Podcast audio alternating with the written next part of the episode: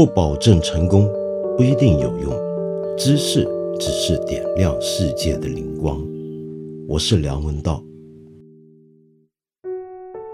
非常著名的自媒体《北美留学生日报》最近又火了一把，主要的原因呢是美国的老牌文化杂志《纽约客》。在他八月十九号出版的这一期里面呢，有一篇报道文章，那么就谈到了北美留学生日报。那这篇文章的标题呢很有意思啊，一开头就是一个词 “post truth”，后真相。后真相是什么意思呢？呃，首先搞清楚这个词呢，在最近几年特别流行，尤其是美国现任总统特朗普当选之后。为什么呢？因为我们知道特朗普在他胜选的那一轮的美国大选里面，有相当多的消息跟新闻在美国社会流传。那么后来被证实，其中很多新闻都是内容工厂或者是一些恶意的新闻网站假造出来的。其中最耸人听闻的呢，就是说在美国的首都华盛顿特区。有这么一间卖披萨、卖薄意大利薄饼的商店，里面呢就是窝藏了一群的罪犯。那么，而这个商店幕后呢，则是跟美国的民主党，特别是当时的民主党的总统参选人希拉里有密切关系。然后后来呢，就有一个对这个消息深信不疑的。共和党的深蓝的选民拿枪去枪击那个比萨尔店，那么被逮捕。然后后来大家发现，原来他是看了一个假新闻。好，那么后来我的事情我们都晓得。那么一直很多人怀疑特朗普的当选是跟一些有俄罗斯背景支持的这么一些的社交媒体新闻网站是相关的。那么说他们恶意散布一些假消息，在搞浑水。那么从那时候开始，“后真相”这个名词就非常流行了。它指的还不只是表面上所说的，好像说是现代世界我们不能够再知道什么叫做真相了，因为所有的新闻呢都可以任意诠释，或者说所有的新闻呢都是对事实已发生的事实的某个角度的切入，我们很难说谁对谁错，谁更正确。不只是这个意思。后真相其实还包含了另一个意思，那就是反真相，根本就是在恶意的操作事实，制造一些假象出来。简单的讲，好，那么用了这么一个标题来形容北美留学生日报，那当然可想而知，这个报道对北美留学生日报是来者不善。那么结果这个事情惹起轰动，然后北美留学生日报呢也反击他了。呃，孰是孰非，我想可以在这几天的很多的相关讨论里面自己去摸索。那我呢，呃，我必须承认我有偏见，我比较相信《纽约客》。为什么？一来我是他的老订户了，看了二十多年《纽约客》杂志，那这是一份非常有深度、很扎实的一份媒体。那么最重要的就是他的报道是一个典型的。啊，美国式的新闻规范手法，就是说，他如果采访了你之后，那么他一定还有一个独立的审查员会打电话来逐一问你，呃，是不是真的说过那些报道里面的话。这方面新闻规范还是跟得挺足的，所以我信任的不是《纽约客》，而是这种规范的操作。那么，北美留学生日报为什么在我看来不可信呢？你如果听过我这个节目，大概还记得前阵子我们才说过，北美留学生日报关于刘强东先生在美国涉嫌性骚扰一案做出的一些的评论、一些文章，是我批评他们叫做信息污染。好，那么这件事情呢，不是我今天要讲的重点。到底北美留学生日报是不是真的是一个信息污染大户？是不是那么糟糕？我想讲的是拉出来几个层面来谈。第一，我注意到北美留学生日报对纽约客的回应里面，呃，把这个事情。上升到一个是美国的媒体对一个中国媒体的恶意攻击，进而就上升到了是美国西方反华势力对我们中国、对我们全体中国人的一个污蔑。我自己不是很喜欢这种讲道理的方法。呃，事实上，我觉得我们不要动不动就把什么事情都捆绑上民族大义来讲。一份西方媒体批评一个中国人办的媒体，就只是两家媒体之间的问题。没错，西方媒体后面对中国有没有偏见呢？有没有他们的立场呢？肯定有的。但是反过来讲，我们中国自己的媒体有没有我们的立场？或者换一个角度来讲，叫不叫有我们的偏见呢？如果说美国媒体有，为什么我们的就会没有呢？所以我们可以这么来想。好，然后但是问题是，就算再怎么有偏见，有一些批评跟攻击，我们是可以就事论事来谈的。你不要那么快就绑架了我们十几亿中国人跟你一起，好像我们十几亿中国人全部都要站在你这边。这样的一种讨论问题的方法，在我看来是不讲逻辑、不讲道理的，只是在消费或者说消耗我们的民族情感跟我们的爱国精神。呃，我事实上很讨厌别人动不动就把一件事情绑架到爱国这个问题上面。有些东西跟爱国不爱国其实没有关系，它要那么快的上升到爱国，只是因为我们今天都觉得爱国这个价值是至高无上的，是所有道德之中最伟大的道德。那么因此。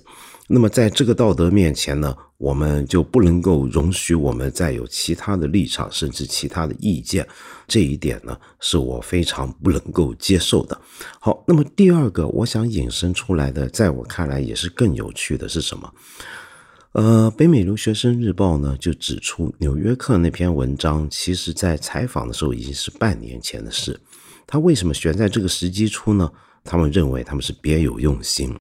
也有人替《纽约客》回应说，一篇文章搁个半年，其实以他们操作的常规来讲，算是很平常，甚至算短了。呃，我觉得两套说法都不是那么准确。事实上，《纽约客》也有一些非常迅速的，就是那一边一做完采访，那边一写完文章，然后赶集的就出的这种案例也是有的。那他为什么选在这个时候？毋庸讳言，那当然是因为最近的国际舆论环境里面，大家关注的一个问题。但是这个问题是不是又真的像，呃，北美留学生日报所讲的，是跟近日的许许多多的政治风波相关呢？又不一定。回头说，他们关注的那个焦点是什么？那就是最近很多西方媒体看到中国留学生跟中国移民在西方国家。他们因为一些政治事件的表现，就开始关注他们平常看的到底是什么样的新闻呢？他们从什么样的地方得到他们的信息来源呢？因此，这其实是个热门话题。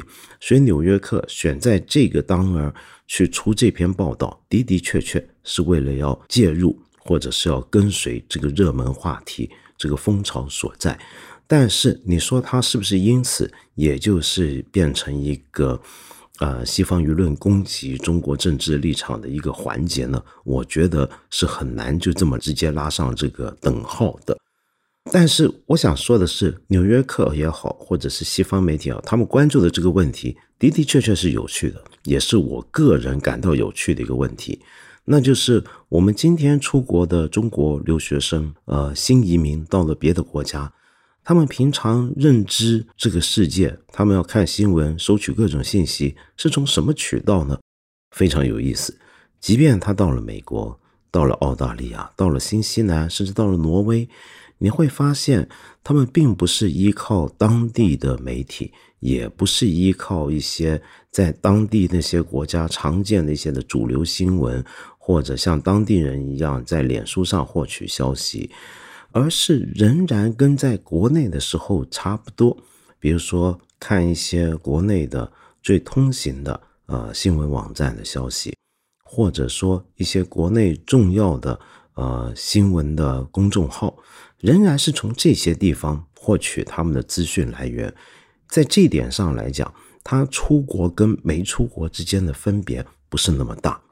好。请不要误会，以为我马上接下来就要批判这些人。既然到了国外，为什么不看一下国外的东西，好好的彻底融入一下当地，过几年留学生活，完完全全感受一下人家的东西再回来呢？不，我不是讲的是这个，我想把这个事情当成一个客观现象来看它。呃，其实回顾在微信这件东西发明以前啊，呃，我们看到很多的海外的华人移民跟留学生，他们其实也一样要看中文媒体啊。比如说最早的时候，可能是看的当地的华侨所办的报纸，呃，只不过这些华侨所办的报纸当然不可能呃包罗万象，什么都有。那么因此这类报纸对他们而言。呃，只不过是一个新闻讯息的补充或者其中之一。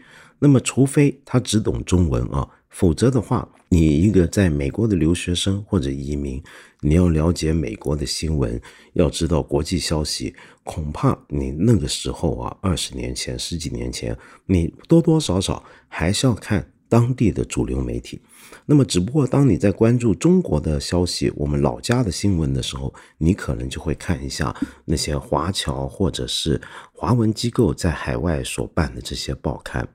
那么再后来呢，呃，有了卫星电视，那么很多人都知道，就会在海外看我的老东家凤凰卫视的这样的一些节目，来获取关于华人世界的种种的消息。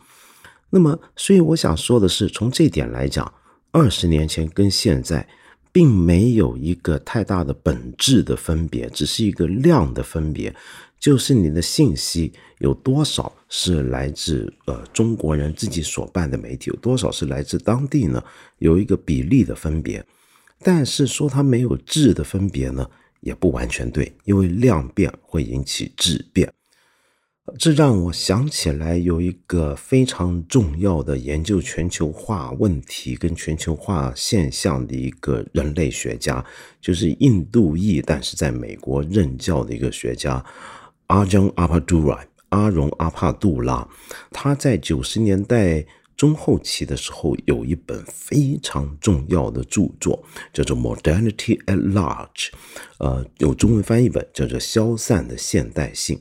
在这本书里面呢，阿帕杜拉他指出啊，今天的所谓的全球化是一个很复杂的现象。他在九十年代就讲这个了。我们一般以为全球化指的就是同一套的经济制度、同一套的政治观念、同一套的文化、同一套的生活方式。正在席卷全球，把全世界各个不同的文化、国家、地区变得越来越单一、均质化了。呃，就好比麦当劳跟可口可乐横扫全球一样。可是阿帕杜拉呢，他非常敏锐地注意到一点，事情并不是那么简单。他从五个面向来讨论全球化的复杂，其中一个面向。他给他一个名词，叫做 mediascape，呃，翻译成中文呢，可以叫做媒介地景。scape 这个地景啊，是就是地方的地，风景的景。他想讲的是什么呢？我们一个人活在现代世界里面，我们好像活在一个环境当中。我们这个环境指的已经不再是传统意义上的物理的。地理的天后的环境，我们这个环境里面是非常复杂的，有很多东西构成我们周遭的生活环境。其中一个环境就是媒介环境。我们现代社会里面每一个人每天生活都很难摆脱。呃，我们身边包围着我们的种种的媒体信息，那么这些包围着的我们的媒体信息，其实就构成了我们生活环境其中一个非常重要的角色。他用 mediascape 来形容这种媒体包围着我们构成的这个生活环境。好，然后这个东西跟全球化有关系吗？有的。我们过去可能会以为，哦，那我们今天全球都在看好莱坞电影，那这就是这个全球化的媒体地景或者媒体环境了。我们全世界都在看同一种电影、同一种动画，不，不只是这么简单。反向的，阿帕杜拉发现到，随着在全球化年代各种的移民现象、人口的移动现象的越来越增加。同样的，这个媒体环境也不断的在移动跟移民当中。怎么讲呢？呃，首先在我们这个时代啊，人口的流出流入变得非常的普遍。你想想看，有多少中国学生到海外留学？有中多少中国人移民到了海外，又有多少的外国人到了中国来工作跟念书，所以这种大规模的人口的流散，在现在是很常见的。再也不是过去那样子，一个国家、一个社会的人就好好的待在里面、困在里面，没有这回事了。那么他们流散在世界各地，跟随着他们走的，其实就包含了媒体跟媒介。你比如说，可能有这么一些，我在香港见过那种南亚裔的朋友，特别是印度人，长居香港，可能好几代人了，但是他们平常听的音乐，说不定还是印度的流行音乐。看的电影还是宝莱坞电影，只不过二三十年前他们可能要看的是录像带，后来有了影碟，现在就直接上网而已。那么他们虽然生活在香港，看到我们会跟我们用粤语来交流，呃，我们跟他们日常生活工作里面有很多的往来，可是回到家或者在他自己一个人待着的时候，包围着他的媒体环境。可不是我们的一般香港人看的中文媒体，而是他的原来的印度带过来的那些媒体，或者印度那边的媒体开过来给他的消息。好，那你想想看，这是一个多复杂的现象。我们现在出现了这么一批移民或者学生，他虽然在美国，虽然在英国念书、生活、工作，他表面上看起来好像已经在当地了，但实质上。他的精神生活，他的资讯，其实仍然离不开他的母国或以他的母语散发给他的讯息。好，这个东西来到今天就变得更加的剧烈了，终于产生一个从量变达到质变的程度了。指的是什么呢？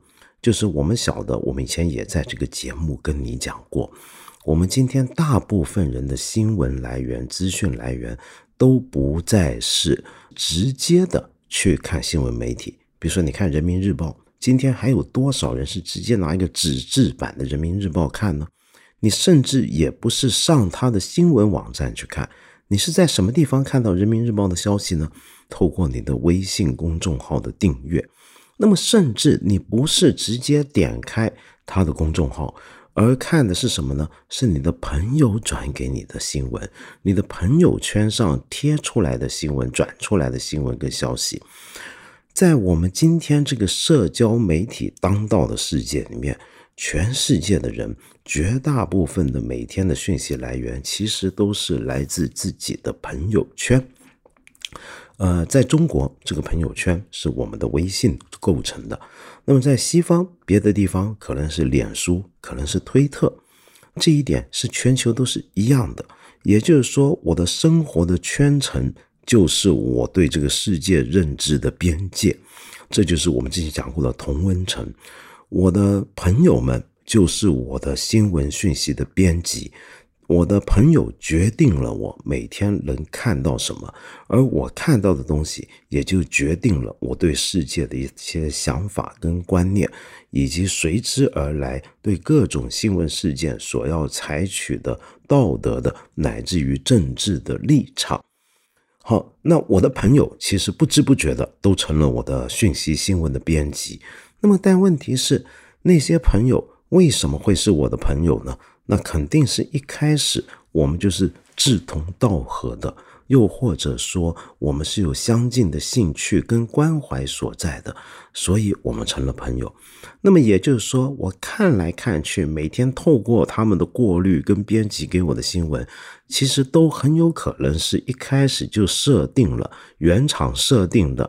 是我本来就会认同的一些评论，我本来就会关注的一些新闻跟信息的领域。这个不只是我们中国人哦，请注意，这是全世界的人今天都是这样。好，那假如是这样的话，当我今天到海外念书留学，我的圈子其实还在那，我的朋友不需要每天物理空间的跟我接近见面，我们天天是在这个虚拟的社会中见面。我就算到了纽约去念书，石家庄的朋友好像也跟着我一起去，他们继续给我提供新闻。这个东西就是今天这个当阿帕杜拉三十多年前讲 Mediascape 的时候所没有料想到的东西。呃，基本的架构跟当年他讲的一样，但是在性质上已经产生一个非常剧烈的变化。也就是说，我们今天全部人到了海外，我们的新闻的信息仍然是我们国内那个圈层或者那些圈层的信息来源所间接的给予我们的。因此，我们完全能够理解中国在海外的留学生，他就算在美国，呃，他今天会跟过去很不一样的地方在哪？就以前二三十年前的一个美国华人移民、中国人移民。要看中国的消息，他可能看《中国日报》或什么的；但是要谈到在美国大选，他该怎么投票，他对美国政治的认知可能要依赖的是当地的主流媒体。但现在不同了，现在是什么情况？他就算在美国生活跟工作，甚至定居下来，而不只是留学了。他对美国政治的认知，说不定还是转手经过中文媒体，透过他的朋友圈这些公众号里面转载的文章提供给他的。这就是一个全新的社会了。在这样的社会底下，我们很难再谈到传统意义上的民族国家、跟民族身份、跟爱国主义。我们过去所理解的民族国家或者爱国主义，指的是你活在一定的。啊，一个政权它合法掌控的疆域之内，你是这个国家的公民，你是他的国民，你是这个民族的一份子，然后你的生活环境也在这里面，你跟这个社会里面全部的人共享一大套完整的生活经验跟资讯以及呃相近的价值观。那么，但是今我们会觉得，如果你移民到了外面，就好像离开了这个国界，已经脱离它了。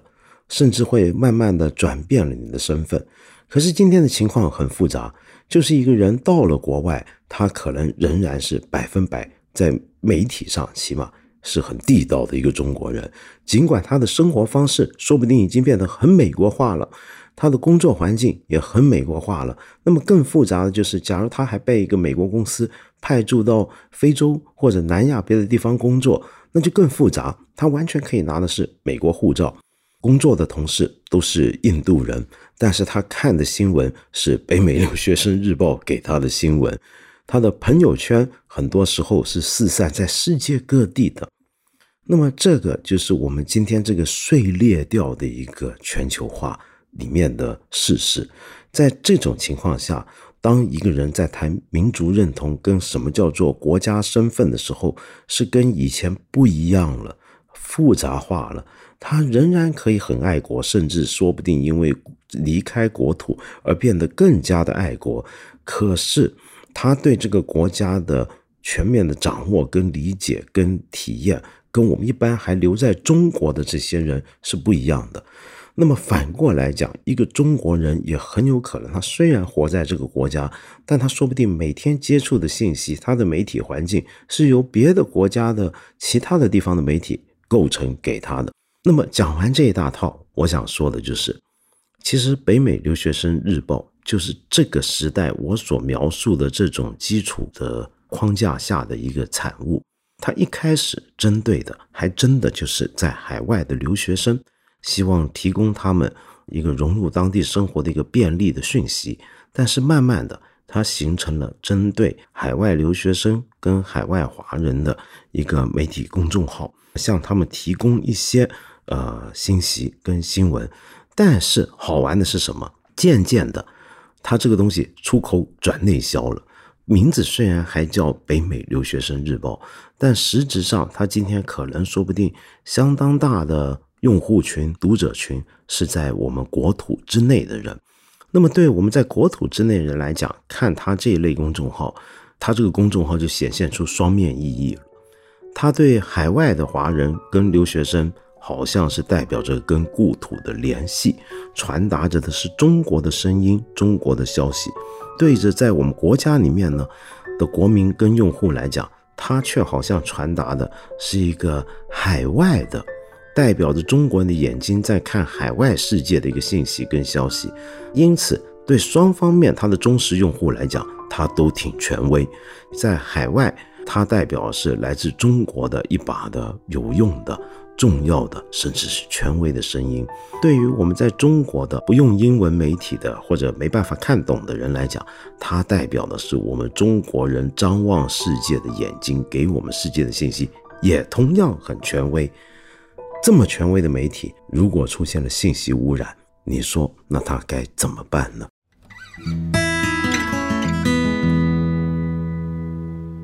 今天有一位朋友叫荔枝小叔。原来您是个二十岁的青年，哦，好不开心，好不幸。你说你在写这段话的刚刚，你父亲又砸了一下门，呃，我们不清楚为什么你父亲要砸这个门，但是你接下来就说，我不知道为什么这时候会想起给你留言，这居然是第一个蹦进我脑子里的事儿。胡说了这么多，我想问的是，道长，你为什么不对这个世界失望呢？听你节目的三年，我读了更多的书，却越是觉得难过，感觉不管怎样努力，都像一根折了尖的吸管，什么都捅不破，对所有的一切都满是无力感。闸门的声音还在继续，我说不出更多的什么了，不知道道长能看到吗？抱歉，这是个没深度又情绪化的问题，但它确确是我所有思绪的症结了。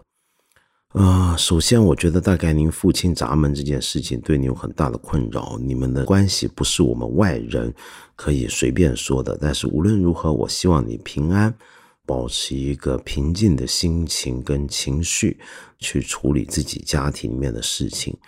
嗯，但回头讲你说的重点，就是为什么不对这个世界失望？你怎么知道我不对这个世界失望？我对这个世界失望透顶了。而且是从来都很失望，失望了几十年了，呃，怎么回事啊？我不晓得什么原因，可能我天生的性格就有悲观的这一面。那另一面就是我小时候很小的时候，我们学校读书特别喜欢在台湾的时候教我们一堆的中国古代的圣贤的格言，其中一个格言最常被引用，那就是范仲淹的。名句：先天下之忧而忧，后天下之乐而乐。我还记得我们小时候老师说，我们读书的人就要像这个样子，要有这样的胸怀，要有这样的一个自我的期许，要先天下之忧而忧，后天下之乐而乐。结果从那时候我就中毒了。呃，那时候到现在，我从来都是先天下之忧而忧，但好像从来没有后天下之乐而乐过。你别看我这么嘻嘻哈哈，但我真的是几十年来对这个世界的未来的进展都是很悲观的。直到今天这一刻，我关心我们人类未来的淡水稀缺的问题。我们的呃传染病会不会因为全球暖化而有一个剧烈的爆发的问题？生态系统的被改变，然后全世界各种各样的呃国族主义重新冒起。你比如说最近印度那么取消掉克什米尔自治区这件事产生的种种的冲突，这些问题是无人无知的。我仿佛能够预见到一个全世界随着各种激烈的、极端的民粹主义、国主主义再来的潮流，好像另一场呃大战的阴影正在笼罩着我们。我每次在街上看到小孩子，我就担心他们的未来；看到我的朋友生小孩，我就其实心里面是忧心忡忡。尽管我还是要恭喜他们。我就更加觉得我要好好努力，免得他们接下来要面对这个世界会太糟糕。我们为他们准备了一个什么样的未来？这些问题我常常都觉得，呃，是困扰我的。而且我真的就是一个悲观的人。可是问题是啊，又可能是因为也是因为读中国书的原因。我们从小读儒家的，我们中国人都晓得儒家精神是怎么样。儒家精神教导我们的是不管。你对未来悲观和乐观，你只管做好你现在你该做的事情。呃，孔子他到了晚年的时候，他明明知道以他个人之力，当时他没有办法辅佐任何一个国君去好好的平天下，他没有办法恢复三代的那套礼法秩序于世于世间。他知道他终身的愿望，他不可能活着看到他实现，但是他仍然要做他要做的事情，直到最后一刻而不改其志，是不是这个样子？儒家精神是这样的一种精神。嗯，换一个更简单的方法讲，也许我们很多时候面对这个世界，我觉得我们想要改变这个世界，让这个世界更好，像是逆水行舟，是要打一场一定要输的仗。可是面对一个必然要输的一场战役，你还是有选择。这个选择就是你打不打？你是双手投降呢，还是？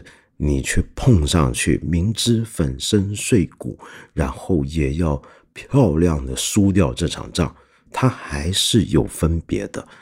这牵涉到就是你打算做个什么样的人，你对自己的定位是个什么样的人，是这个问题。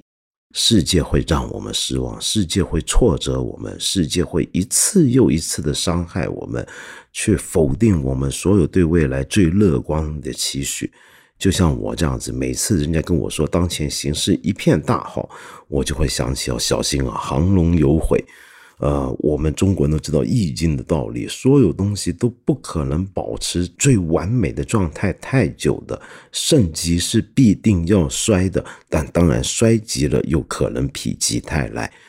先不管这个泰会不会来，但是哪怕它不来了，那又怎么样呢？我们还是要有自己的责任，这个责任，而且不是一个什么外面附加给你责任，这是一种道德义务。在这个世间，有些事情是对的，有些事情是错的。我们做该做的事情，我们要做对的事情。那做了对的事情之后，会不会有好结果？会不会有坏的下场？很有可能结局是坏的。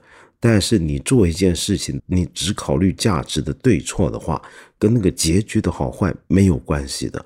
你在做对的事情，或者你在打这场必然要输的仗的时候，你去付出这件事情本身就已经足够了，就是你做这件事情或者你的采取的态度的本身的最好的报答。我不知道对于二十岁的您来讲，励志小叔这番话。会不会太过沉重？但这正是我的肺腑之言。各位朋友，我们再提醒大家一次啊，我八分这个节目是每个星期三、每个星期五都会在看理想的 APP 更新，期间呢还会有不定期的番外。我很欢迎你在这里，或者是看理想的微信公众号留言。呃，提出你的一些的问题、意见和批评，我们今天呢就先聊到这里了。下期节目呢，我们接着再谈。